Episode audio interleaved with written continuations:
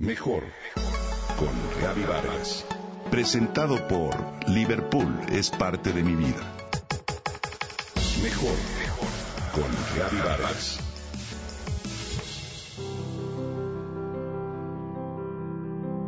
A lo largo de los años, el Enneagrama ha sido una gran herramienta en mi vida personal, tanto para conocerme mejor como para conocer a las personas que quiero. Este antiguo conocimiento ofrece varios niveles de profundidad. Puedes quedarte en la superficie y encuadrar a cuanto conocido tengas dentro de las nueve personalidades con sus cualidades y defectos, o bien bucear en sus adentros y descubrir todos los tesoros a nivel espiritual.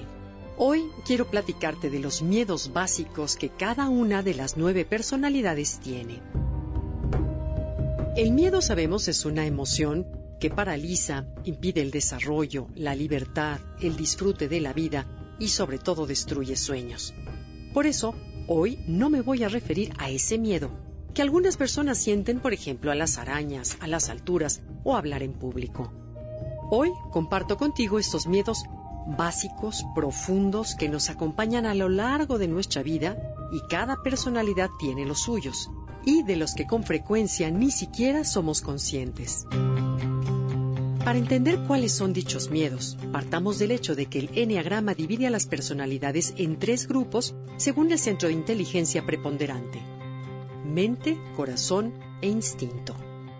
Si bien todos los seres humanos tenemos los tres, hay personas que se dejan llevar más por el corazón, otras por la mente y otras por el instinto. Veamos las del corazón. Las personalidades que perciben la vida por el corazón tienen que trabajar más con sus emociones para poder evolucionar y crecer. Y son la personalidad número 2, llamada el ayudador, la 3, el ejecutor, y la 4, el creativo. El miedo básico que comparten es el miedo al rechazo. Veamos los de la mente.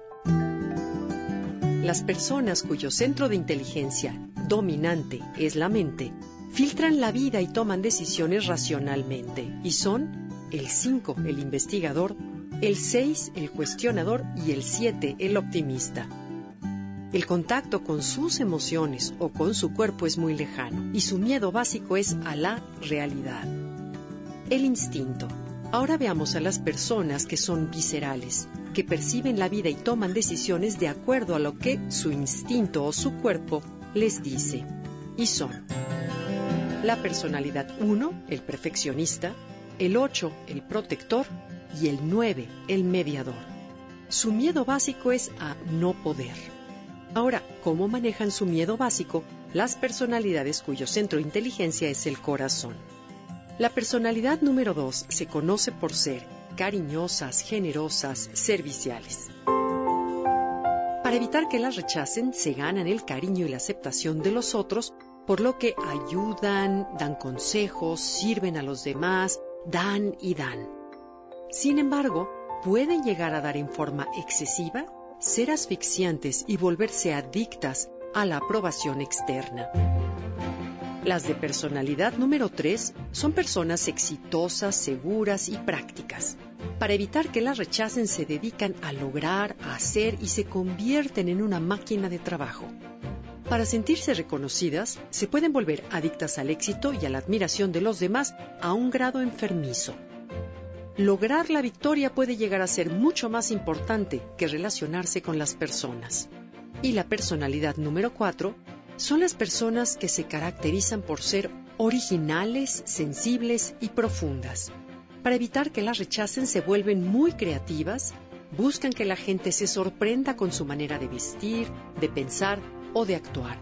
Pueden lograrlo a partir de crear belleza o bien se vuelven rebeldes y van en contra de todo lo establecido de manera notoria.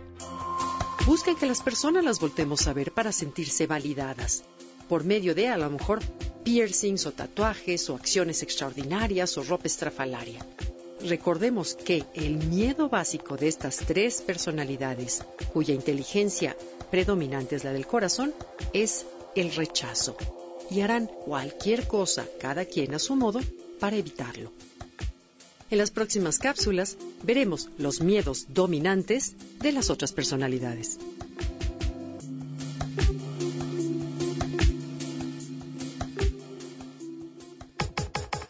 Comenta y comparte a través de Twitter. Gaby-Vargas. Gaby-Vargas. Mejor con Gaby Vargas. Presentado por Liverpool es parte de mi vida.